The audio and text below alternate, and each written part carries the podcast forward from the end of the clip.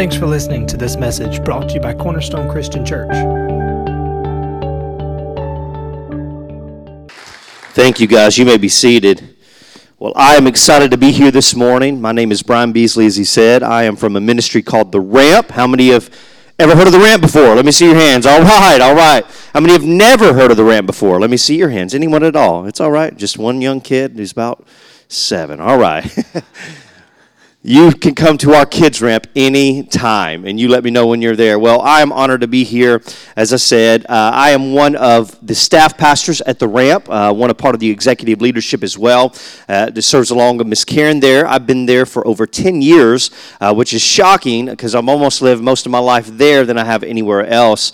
Uh, God has moved me around a couple of times, and so Hamilton is now my home. I am married to my lovely wife Elise, who is here on the front row, and she is holding our three month old baby daughter, London Elizabeth. Everybody say, "Oh." So she is precious and beautiful, and you can see her after service, and uh, she'll smile at you and coo and caw. And then uh, my younger, my older, my only begotten son, I guess we could say, uh, my only son, uh, he's the oldest son, and he is two, and he is with my brother and my sister in Columbus, Georgia, right now. And so, unfortunately, he wasn't able to come, but uh, he definitely is a miracle. Maybe I'll tell his testimony a uh, little towards the end of the sermon here. Well, I'm excited. Amen. I love the Bible. The B I B L E. That's the book for me. Let me tell you something. I believe, let me let me let me just this is not in my sermon, but let me just preface some things. I believe in prophets. Amen. I believe in the gift of prophecy. Say amen. I believe in the revelatory realm. I believe in dreams. I believe in visions. But none of that was meant to replace the B I B L E. This book is powerful. This book, if you get it inside of you, will change everything. You can have struggles out the wazoo, but just start reading your Bible. But David said, I've hidden your word in my heart that I may not sin against you. This thing is a sin overcomer. This thing is a life overcomer. This thing will bless you financially. This thing will open doors for you. This thing will deliver you. This thing will wash you. It's amazing. You need to get in this book. Can I get amen? So I want to I want to talk today. I am an evangelist. My heart is for evangelism, uh, and and my heart is also to equip the saints for the work of evangelism. You know, God said something interesting in Ephesians four. He said, "I've given the church apostles, prophets, evangelists, pastors, and teachers." What we call the fivefold ministry gifts of Christ. Amazing giftings, amazing anointings. It's amazing to watch people operating those anointings. I mean, we just we have so many wonderful leaders within the body of Christ. However, their job, their main function, according to that scripture, you know, was not to do what we think they're called to do. You know, an apostle, all right, just go plant churches and you do your thing and we'll just support you and send you money monthly and, and just let you do that. You know, a prophet, you just prophesy to all of us. You know, a teacher, you just teach us. And pastor, you just pastor us. And an evangelist, let's just bring him in once a year and get all the, the lost saved because we're not doing anything else the other 364 days of the year. So let's just do that. But that's not what the Bible says. It said God gave those for the equipping of the saints for the work of the ministry. It's amazing to me that my primary function is not just to win the lost to Jesus, but it's to teach you how to win the lost for Jesus. See, I can I can catch you a fish and you can eat for a day, or I can teach you to fish and you can eat the rest of your life. And let me tell you something. God wants you to be effective the rest of your life. And even the Bible says in 2 Peter 3 9, He said, The Lord, He's not long suffering concerning His promise. What is His promise? Of coming back.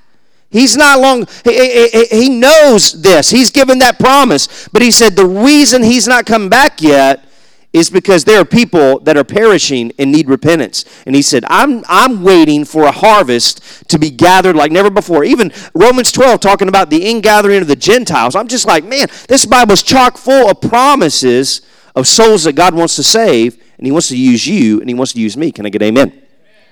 Let's go in our Bibles to Second Corinthians. Turn there with me. Second Corinthians chapter 3, and we're going to read verses 2 and 3. I'm reading from the New King James Version. Second Corinthians 3, 2 through 3.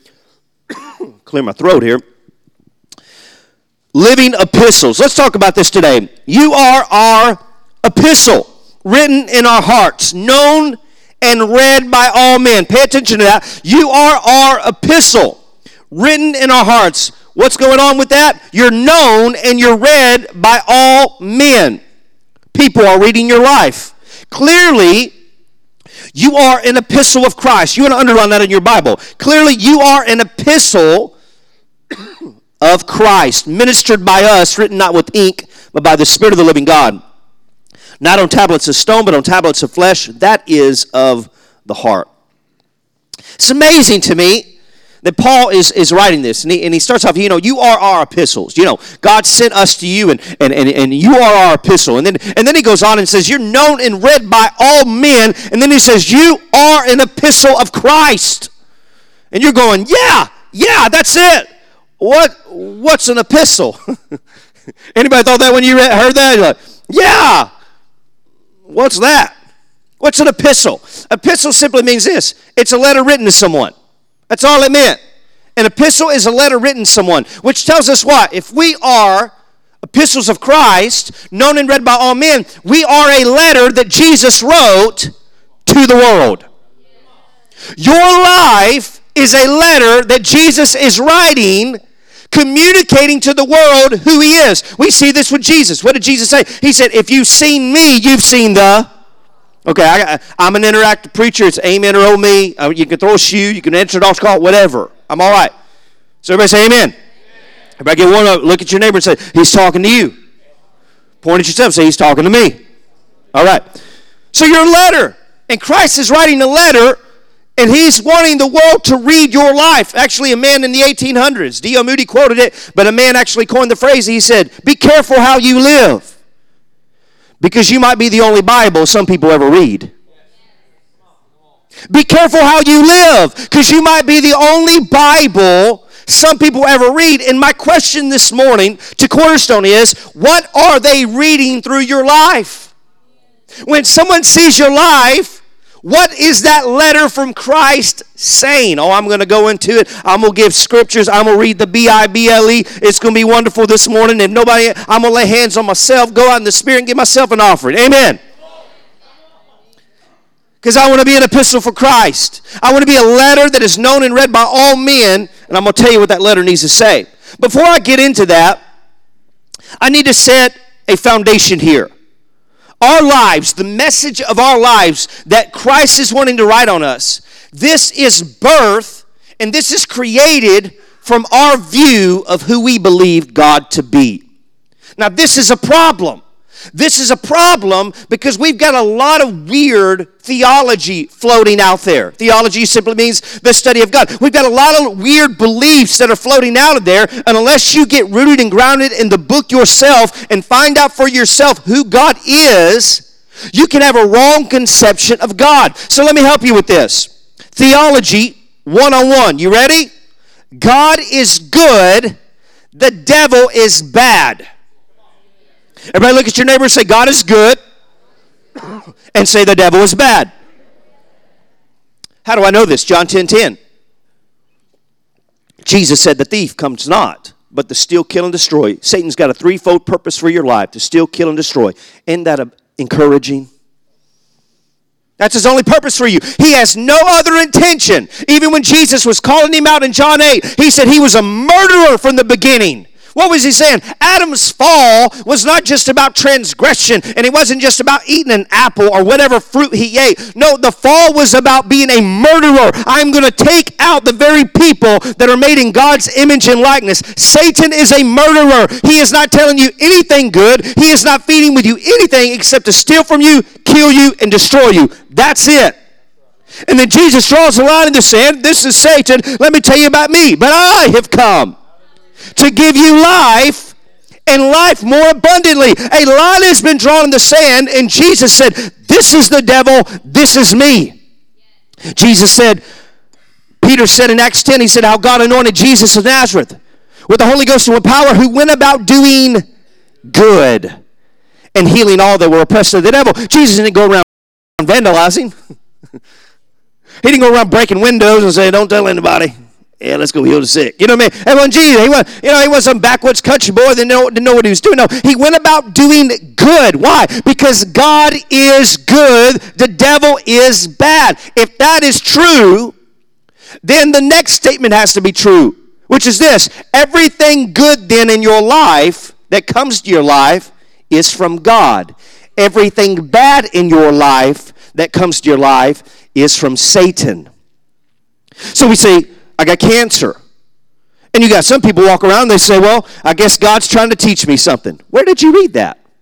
Who told you that? Who told you cancer was from God? Who told you? Listen, I've got a book to help me get closer to God. I don't need cancer. I've got the Spirit of the living God dwelling on the inside of me. Do you not know you're the temple of the Holy Ghost? I don't need some kind of sickness to help me get closer to God. And if we really believe sickness helped us get closer to God, why don't we start giving altar calls for it? If you want to get closer to God, we're gonna we got there's a cancer anointing here this morning. We'd all hit the exit and we'd say, I'm never going back to that church again in day of my life. Why? It's not even logical. Yeah, you can't walk in a nursing home and tell me any of that's God. I know.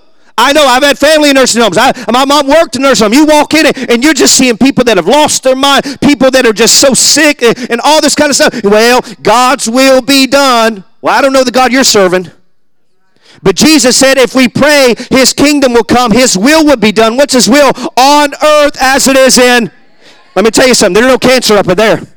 There ain't no demons hiding behind clouds up there. There's no darkness, not even a shadow of dark. Let me tell you something. God is good all the time, and the devil is bad all the time. And let me tell you something. God is good and wants to do good to your life. I remember years ago, my brother was backslidden. He was he was away from the Lord, and I was with the pastor. And thank God for pastors. Well, let's just thank God for pastors. Amen. Because evangelists, we're just black and white. We're to get right or get out. You know what I mean? Pastors, they patient, loving people. Thank God for pastors, because I needed one. And here I'm in the car, and my brother is living in sin. And I say a dumb statement. I said, I said, Pastor, sometimes I just, I just maybe, I just wish maybe God put my brother in a car wreck to wake him up. Now, my statement, I wasn't wishing harm on him. I was just wishing for a wake up call so maybe he'd get right with God. And that pastor just patiently listened to me. And he goes, Instead of praying for that, Brian, why don't you pray for the goodness of God on his life? For the goodness of God. And then he quotes Romans For the goodness of God leads to repentance. You know what God wants to do? God wants to bless the socks off this world. You know why? Because he's just trying to tell them, I'm a good God. Judgment's coming to this city and that city. And I don't, I don't know what Bible you're reading, man. The cross mattered. The wrath of God was swallowed up in Christ. Let me tell you something. God's pouring blessing. He said through Abraham, in you, through you, all the nations will be blessed. Abraham broke the curse through Christ. Let me tell you something. God's wanting to bless the earth. Why? Because He's trying to tell the world, hey, I'm a good God. Amen. We got to change the way we think about who our God is so people can go, I want that. You know, and I already hear it. What about the Old Testament, Brian? That's what that's what people. What about the Old Testament? God's was he was real schizophrenic back then. You know what I mean? One day he's gonna bless you, next day he'll kill you. You know, don't get on God's bad side. Let me tell you about the Old Testament. When the Old Testament was translated, there were two types of verbs. There was a causative tense verb, and there was a permissive tense verb. A causative tense verb just simply meant the person that di- was doing it. They were the cause of it. This happened, judgment came, and they were the cause of it. Then the other word meant they permitted it. They didn't do it, they just allowed it. Did you know every time it says something negative about God in the Old Testament, the translators failed to translate it right? And it wasn't that God did it every time, it was that God permitted it. And the only reason he permitted it was simply because the cross hadn't happened yet. No, let me tell you something. From Genesis to Revelation, God is good. Let me tell you something. In Noah's flood, God is good. Let me tell you something. In every part of the Bible, God is good. You know, Jeremiah is prophesying in the beginning of his book. He's saying judgment's coming, judgment's coming. These people been unfaithful. They're chasing after other idols. And then uh, uh judgment didn't come for a long time. He spent 30 something chapters telling them to repent. God is long suffering. God is patient. God is merciful. I believe in deathbed salvations. I don't care if they were a blasphemer. I don't care what they did all their life. I don't care if they ran a concentration camp in Nazi Germany. If they were on their dying bed and called on the name of the Lord, Jesus showed up right there and said, I accept you. Amen. That's why we're not God. Because if we were God, a lot of people would be going to hell. Isn't that right? doomed, doomed. Ah, see my like, you're okay, all right, doomed. You know, thank God we're not God. God is merciful. Can I get amen? David said, I would have lost heart unless I had believed that I would see the goodness of the Lord. Where, David? In the land of the living. Gosh, God is good. And, and in David's declaration in Psalm 23, surely goodness and mercy will follow me all the days of my life. You know, a lot of people walk around, surely calamity and trouble is going to follow me. I'm just like, get away from me. God bless you. Hope it works out for you. No, David in an old covenant said, Surely goodness and mercy will follow me all the days of my life. Why? He had a revelation of a good God. He had a revelation of a God that said, This is who I am. And he believed in his nature and character. And when we firmly stand on this foundation, now we can begin to preach a message to a lost and dying world and to the church. And let me tell you what those messages are. So these are messages our lives should be preaching. Number one, first message my letter of my life from Christ should be saying, and this message is written to the world, to the lost, to the unbelievers. Be reconciled to God. Be reconciled to God. Second Corinthians 5:20 Now then we are ambassadors for Christ. As though God were pleading through us. What is he saying? We implore you. That word implore means to beg, to plead. We implore you on Christ's behalf what? Be reconciled to God. What is reconciliation? It simply means this to change your status with someone. It means to go from an enemy to a friend. And let me tell you something God, on His end, has secured it all up. God put judgment on Christ. See, God judged your sin, past, present, and future. Why? You, how can God forgive my future sin? Well, all your sin was futuristic 2,000 years ago. I don't believe God forgives future sin. No, you, you don't understand. It was 2,000 years ago when God did it. All you had to do was to, come into the covenant was what? He said, How, What must I do to be saved? He said, Believe on Jesus. That's it. People are belief away. Pastor John was talking about earlier. He sees a light come on in people's eyes. What happened? They were sitting in their seats. They believed. Acts chapter 10, Peter in the middle of a sermon preaching to a bunch of unbelievers. They all get filled with the Holy Ghost. Wait a second. I thought you couldn't get filled with the Holy Ghost till you believed. Well, somewhere in the middle of the sermon, a light came on. And they said, I believe in the Lord Jesus Christ. And God said, Now that's the prerequisite for the Holy Ghost. I'm going to pour out my spirit. Before he even got done with the sermon, God just showed up. Peter just sat down and said, I had nobody to preach to. They all just got filled with the Holy Ghost. And then finally, when they got done speaking in tongues, we just took them into, to the pool and started baptizing people. Talk about a move of God. And that's why we're here today, because thank God for Cornelius and the vision that Peter had to lead into that.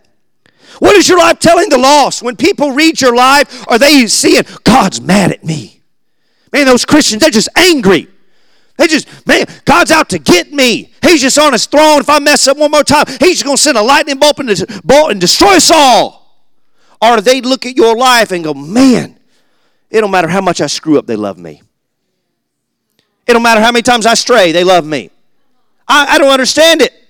You know, God continually in the in the book of Hosea, He is just chasing after His people.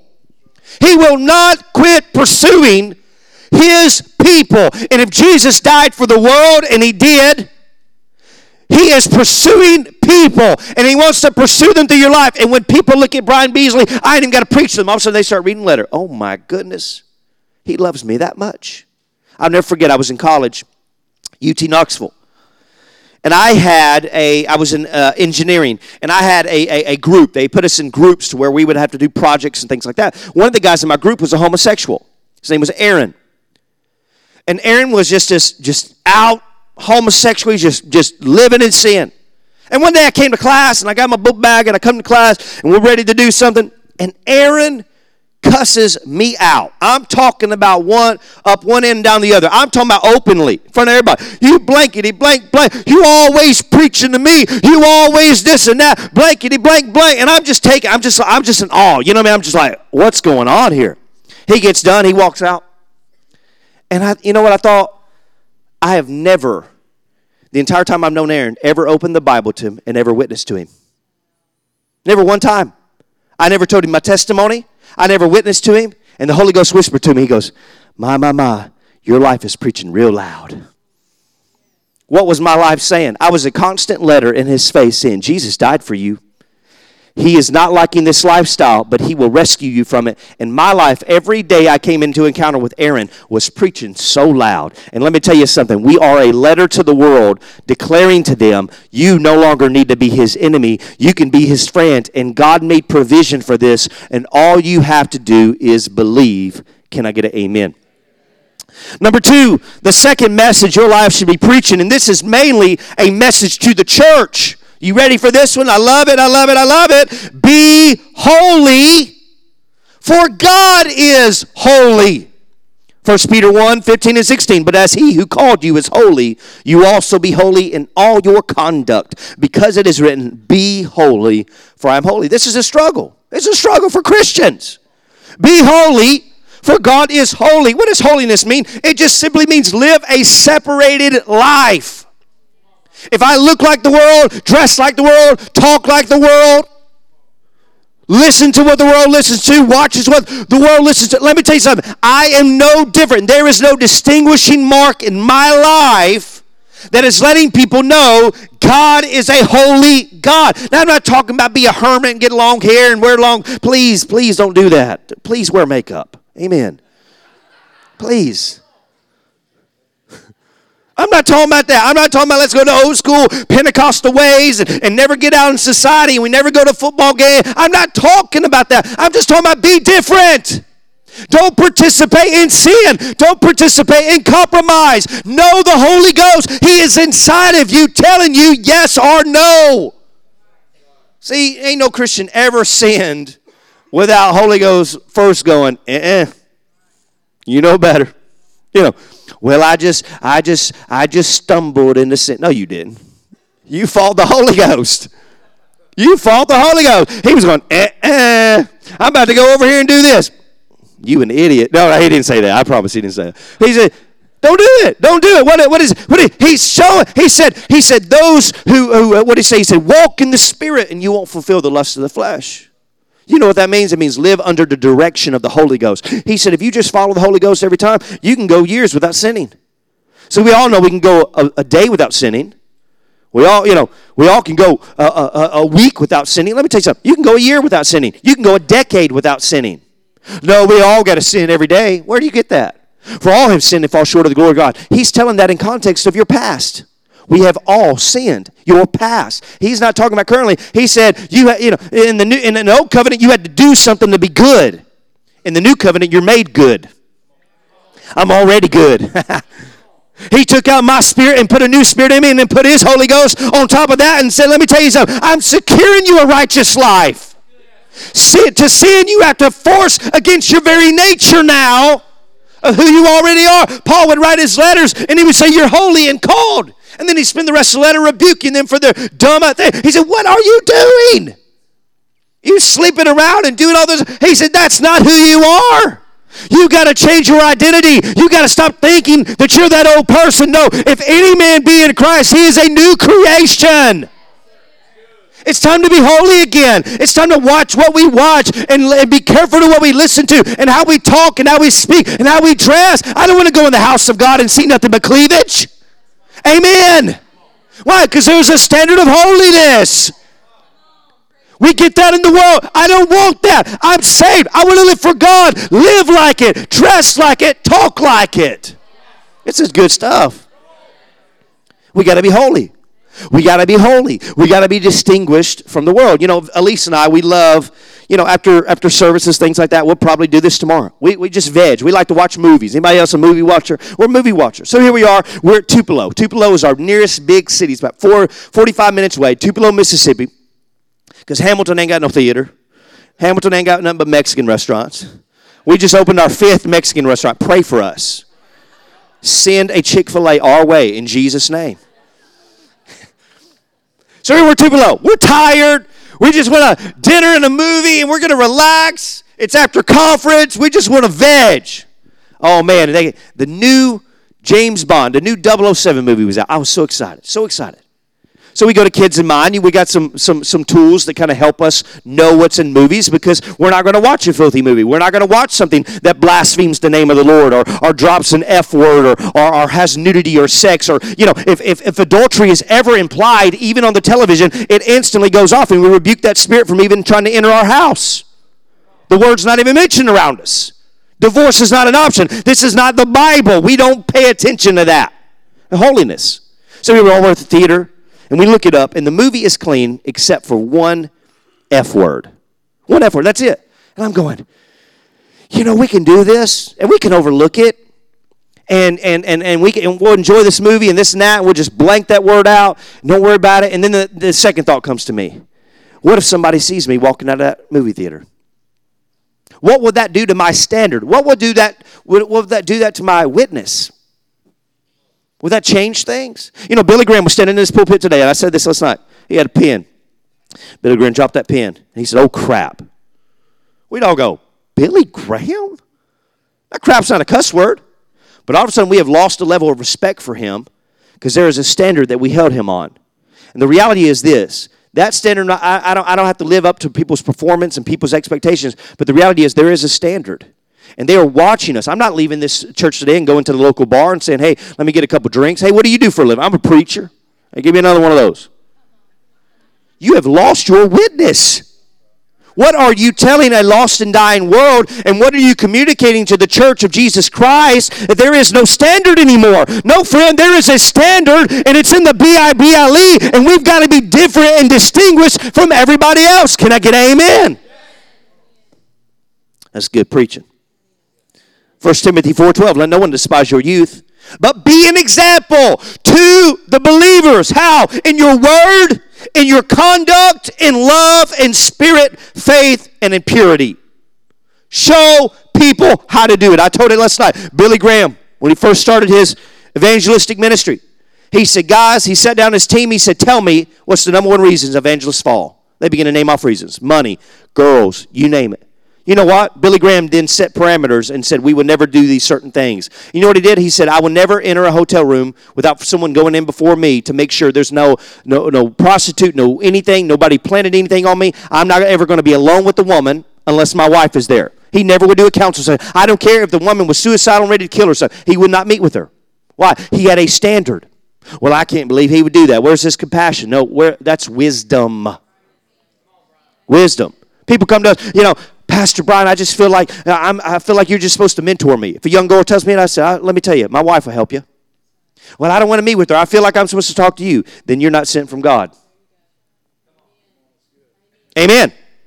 What am I doing? I'm, I'm setting parameters up that are going to protect me from doing something stupid. And let me tell you something. It's not that I don't trust you, I don't trust your flesh. I don't trust your flesh because your flesh is prone to do dumb things, and we've got to crucify our flesh, and we've got to be wise and live holy. Can I get amen? Number three, be reconciled to God, be holy, for God is holy. Number three, you ready for it? Say yes. This is written to the church and the world. The third message, the letter that God is writing through our life should be God delights in the prosperity of his servants. God delights in the prosperity of his servants. Psalm 35, 27. Let them shout for joy and be glad who favor my righteous cause, and let them say continually, Let the Lord be magnified who has pleasure in the prosperity of his servants. Oh, he's talking about money. I don't like this. I don't like that. You know, brother, money is the root of all evil. Where's that in the Bible? It says the love of money is the root of all evil. I said this last night. Money is amoral. It's neither good nor bad. It's what you do with it that makes it good or bad. I can take money and go buy drugs with it, or I can take money and go build an orphanage with it. And if that's the truth, and money is amoral and it's what you do with it makes it good or bad, then let me tell you something. God wants to give the church a lot of money. It takes money to run these lights today. It takes money to renovate this building. It takes money to do that. I sat down with the pastor last weekend as I preached before his service. Before I preached at his service, he said, "He's part of the Assembly of God in Tennessee. They're exploding in a youth revival in the Assembly of God in Tennessee." He said, "We need a camp." Let me tell you something. Camps these days don't come cheap. They're multi-million dollars. Who's going to do that? Well, God just wants to meet my needs. That's the most selfish thing you can ever say. Why? Because if your needs are met, you can't be a blessing to someone else. He told Abraham, I'm going to bless you to be a blessing. Oh, I love it. Prosperity is about being a blessing. Overflow is about being a blessing. Why? I got more than enough. How much? You, I, I, Brian, I feel called to Bible college. God wants to use me. I, I, I see the grace on the right. I say, how much is it? Oh, college is expensive these days, especially private college. I don't think I'm going to be able to go. It's going to be about $30,000. Okay, let me write you a check real quick. How you spell your last name? Oh, there you go. What do you mean? I want to be a blessing to you. And there, uh, Lord, you do that to the world? Talking about tears, talking about Jesus. I want your God. Amen. We talked the other day, there's a documentary out there about all these pro players. They went pro and got big, and they just began to throw their money away. They're in the clubs, throwing $100 bills. Hey, I want to be in the streets of New Orleans while Mardi Gras is going on and say, hey, come over here. Let me be a blessing to you. What are you doing? Let me tell you about the Jesus I serve. What do you, you know, you know what people are reading? They're, they're looking at their lives, they're, they're reading the letter. They're going, God loves me. Oh, that, wow, God loves me. That's amazing. But he wants you broke. Lives are preaching. Now, you might be at the bottom today, but don't stay at the bottom. Use the principles of God. If you're not tithing, brother, I'd, I'd tithe in a heartbeat. I, I, don't, you won't catch me not tithing. Why? Because I'm going to connect to the blessing. He said, if you tithe, I'll open heaven over you and pour out the blessing. Let me tell you something. The blessing's awesome. He said in Proverbs 10 22, the blessing of the Lord makes rich. And then he goes, and it adds no sorrow with it. Let me tell you something. I'm going to be blessed and still have a great marriage. Because we got our we got success all mixed up. We look at the George Clooney's and we look at the movie stars and we look at the athlete. Oh, they're successful, but they've been divorced three times. That's successful to you? No, we got it mixed up. Their kids want nothing to do with them. Their kids in a rehab, all this kind of stuff. No, no, no, no. The blessing of the Lord makes rich, and He adds no sorrow with it. Let me tell you something. God wants you blessed. He wants your family blessed. He wants your children blessed. He wants you to begin to impact the world. He said, Abraham, through you and your seed, your family will cause the earth to be blessed. This is God's will. Can I get an amen? He delights in the prosperity of His servants, and people need to read your life and go, man, God is a blessing God. We saw this with Micah Wood, one of our one of our uh, staff pastors, or one of the, the leader of uh, the Ramp School of Ministry. Ram, Micah told me years ago. He said, "You know what? My family, when I first joined the Ramp, they just weren't about it. I don't know about all this. I don't know about the Ramp. I don't know what you're doing. I don't know about all this." And he said, "As I stayed the course and obeyed God, God began to bless my life." And he was talking about money. He said, When I began to get blessed, it changed the entire heart of my family. Now his family attends. His mom is a huge fan. His uncle has just, uh, just stepped down from a ministry position to get refreshed for a season. They're now part of a church. His whole family is getting transformed. Why? Because somebody saw that God not only loves me, but he wants to bless me. Amen. We love God, but we're broke. Well, don't stay broke. Start tithing, start giving, start giving seed, start saving money, start learning the principles of God in His Word, and watch Him bless you. Can I get amen? I got one more thing. I got two more things on that. Joseph. The Bible says that Potiphar saw that the Lord was with Joseph. How did you see it? What'd you see? You know what he saw? He saw a man that every time he gave him a job, things exploded financially. Blessing. He said, Man, I'm going to put you over the business because everything you touch turns to gold. You know what he said? He said, I see that the Lord is with you. A wicked man. Notice God was with him. Why? He was blessed. Listen to this. Uh, this, this, this verse is amazing. Isaiah 61 9. All who see them, the people of God, in their prosperity, will recognize and acknowledge that they are the people whom the Lord has blessed. Oh, it's in the Bible, and I love it. I want people to look at me and say, God loves me. Okay, I don't have to be his enemy more, enemy, enemy more. Enemy, shikidaba. Shidabamamaka. That's, that's what I teach my students. I say, if you mess up, just start speaking in tongues. They think it's all God. if you trip, just fall out in the spirit, stay there for a second, get up. Woo! His glory's here. If I fall off the stage and I lay down and flop for a minute, hey, I'm in the glory. All right, come on. Come on, Terry. All right. Number four. Be reconciled to God. Be holy, for I am holy. God delights in the prosperity of servants. I got two more. This last two. Be in health. I can't tell you how many churches I go to, and if I give an altar call for sick people, 80% of the church will raise their hand, I need healing. 80%. Now, I believe in healing, but I also believe in walking in divine health. It's just like sin. How many have gone a day without sickness? Well, if not, I'm going to have to pray right now. Then you can go a week. If you go a week, you can go a year. If you win a year, you actually can go a decade. I heard a man say the other day, he testified, he was a man of God. He said, It's 40 years since I've ever got sick. 40 years. Well, brother, every time, uh, you know, the season comes, you know, sinuses come around every season. You know what you're doing? You just open the door to it. It comes knocking every season. Who is it? It's sinuses. Oh, come on in. It's about that time, ain't it? That's just what that's just the way it is, brother. Where did you read that? That's not in the Bible. The crazy thing about sickness is this. Sickness entered the world on the tail end of sin. See, sickness was never in the world until Adam transgressed the law, which means what? Sickness is connected to sin. And Jesus, when he died on the cross, didn't just die for your sin. He went ahead and dealt with all the consequences and things connected to sin. And so not only did he destroy sin, he went in and destroyed sickness with it. You don't have to be sick. Well, I, you know, people live with stuff nowadays. Yeah, I'm just used to it. I just got back pain. I just, live, I just, I'm used to it. Well, why do you need to be used to it? Why don't you just get healed?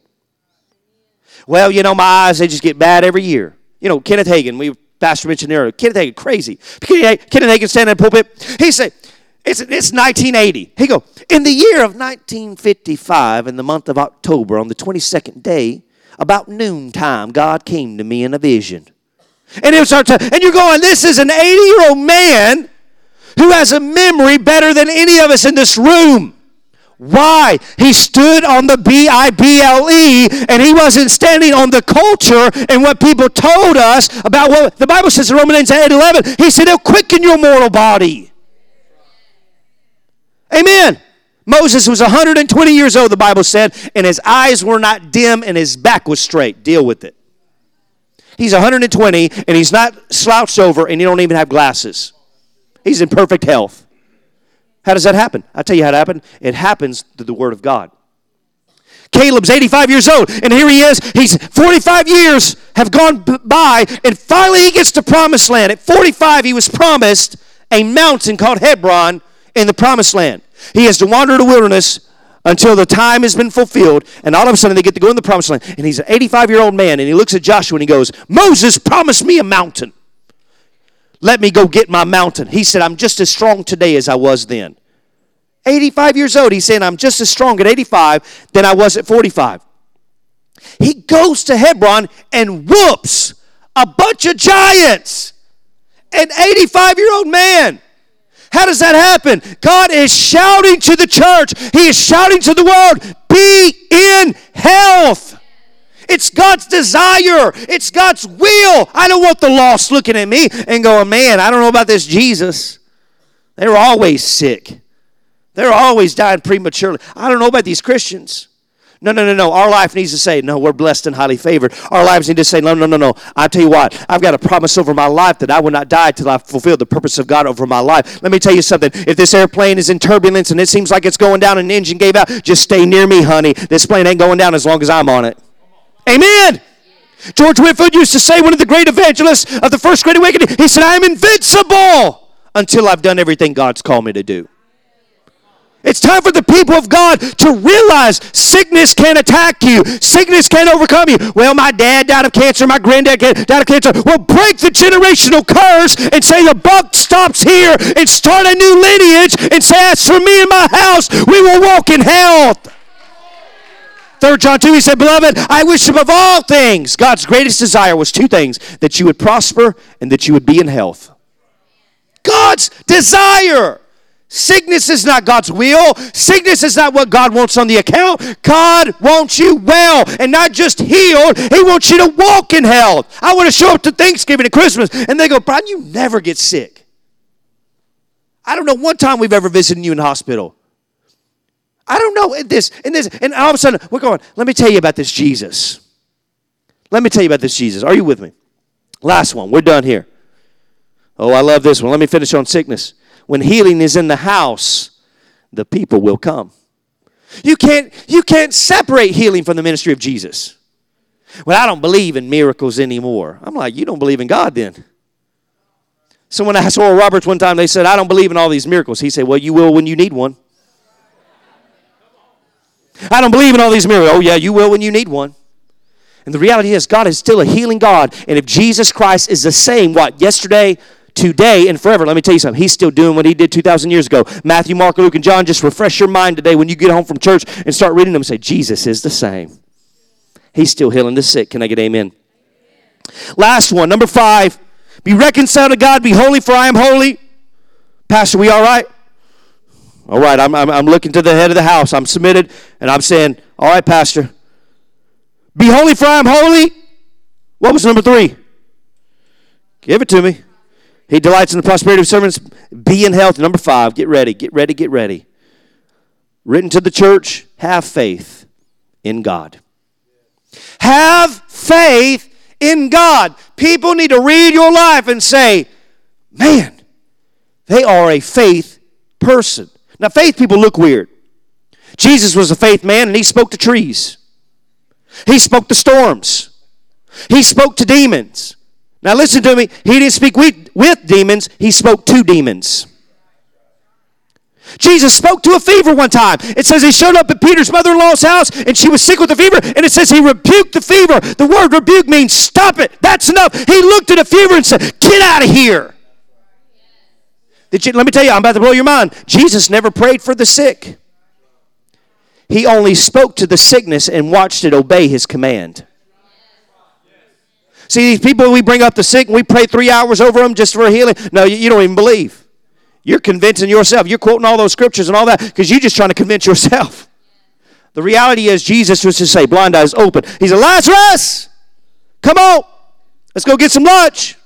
He hopped out of there. He said, Unwrap that guy. I'm about to go down here and get me some pita. Amen. I don't know what they, ate, you know, couscous, Middle East food. It's good. It's really good. Mark 11, 22 through 24. So Jesus answered and said to them, Have faith in God. This is a Jesus word. For surely I say to you, if you say to the mountain, see, here's our problem. We're talking to God about our mountains when we should be talking to our mountains about our God. He said, If you have faith, you'll speak to a mountain, be thou removed and be thou cast in the sea. Oh God, just do something about the devil. He's just on my back. And God's going, I've already done everything I'm ever going to do about the devil. He said, I said three words at the cross. It is what? Let me tell you something. Jesus already whipped the devil. He said he spoiled principalities and powers and made a show of them openly. He triumphed over them in the cross. Let me tell you something. Jesus is victorious. We sing something in the Baptist church. Victory in Jesus, my Savior forever. Who knows what I'm talking about? Victory. Let me tell you, I'm not trying to get the victory. Victory was won 2,000 years ago. I'm standing my ground in faith, saying the victory is done, and I enforce it. Have faith in God and start talking to stuff. Well, I'm always broke. Throw your checkbook on the floor and start speaking to it. I never get a job. Shut your mouth with whining and complaining and start declaring uh, Revelation, I believe it's 3 4. Jesus opens doors for me that no man can close. He closes doors that no man can open. I'll be the best employee you ever had. I'll be a Joseph in the house. You start speaking those things, all of a sudden people just start knocking your door down. I want them people on my team. They say, you know, I saw that the Lord was with them. They ain't even saved. They will be, though. Why? Because your life is preaching real good. Oh, this is so good. Jesus said, All things are possible to who? Them that believe. Let me tell you something. He wrote a blank check. Remember that movie years ago, Blank Check? You know what I'm talking about? All three of you? Blank check. All right, we're going on. Jesus wrote a blank check. You know what a blank check means? It means he signed the bottom and left the top blank. They say, fill it in. Oh, I love it. Blank check. Let me tell you something. Jesus gave a blank check. He said, All things are possible. It's a blank check. Fill it in. All things. All things. What is that? Salvation of your loved ones. Debt cancellation. Brand new facilities, brand new buildings, bigger jobs, raises, bonuses, you name it. Nothing is impossible, but the only way to cash it is you got to do one thing just believe. He looked at Jairus and he said, Don't be afraid, only believe. You know what's separating you from your miracle? Believe. You know what's separating you from darkness into light? Believe. You know what's separating you from your healing to this morning? Just believe. It's already done. He paid the price for you. And I close with this. Let me get the musicians on up. Let me tell the story. Have faith in God. My, my son, he's not here this morning. The next time I come, we'll bring him. My son was born with a club foot. It was, it was the shock of our lives. Nothing was shown on the on the sonograms or, or, or the different tests they did. No forewarning, anything. Here we are. My wife carries him for nine months, and all of a sudden, boom, we get a brand new baby boy, and his foot is almost touching his leg. It's completely clubbed. It's a shock in my life. Doctors don't say anything, they just ignore it. They're just going to bring a pediatrician in tomorrow to talk to us about it. The Bible says something interesting. It says, The righteous do not fear bad news. A man or woman of faith do not fear bad news. Why? Because they know what to do with bad news to turn it into good news. My wife and I would grab his foot almost nightly, and we would speak the word. God gave me a promise before he was born. He said, Your children will not be born with sickness and disease, they will be born to cure sickness and disease. We grabbed his foot and we said, In the name of Jesus, you will be straight. We weren't talking to God about the mountain. No, he gave us the authority to talk to the mountain. So we would speak to his foot. Doctor said he would have to have six castings, a possible surgery on his Achilles tendon, and he would have to wear a special boot that they made for him until he was four years of age. You know what? My son only had three castings. One of them was a mistake on the doctor's part. He had three castings, he had no surgery. He wore his boot for about nine months, and now it's just a reminder of the victory of Jesus. He is completely healed. He would be running all over this church this morning because God is a faith God and He does miracles. You're a letter. You're a letter. Well, I'm not preaching much these days, Brian. There's not many. No, no, no. You're preaching everywhere you go. He said in Corinthians, he said, You are the fragrance of Christ. They smell you. They see you. They're reading letters from your life. Be careful how you live. You might be the only Bible people are reading. And what are they reading today? Oh, we can go on and on. There are many more messages. Husbands, they need to read from your lives. Love your wives as Christ loved the church. Wives, they need to read your lives. Love your husbands and respect them. What are they reading from our lives? When the world sees the church, are they seeing the letter that Jesus wrote to them? Be reconciled to God. Be holy, for I am holy. Be in health. God delights in the prosperity of his servants. Have faith in God. These are just some of the many messages our lives need to portray to a lost and dying world. God is a good God today, and he's going to do good things this morning.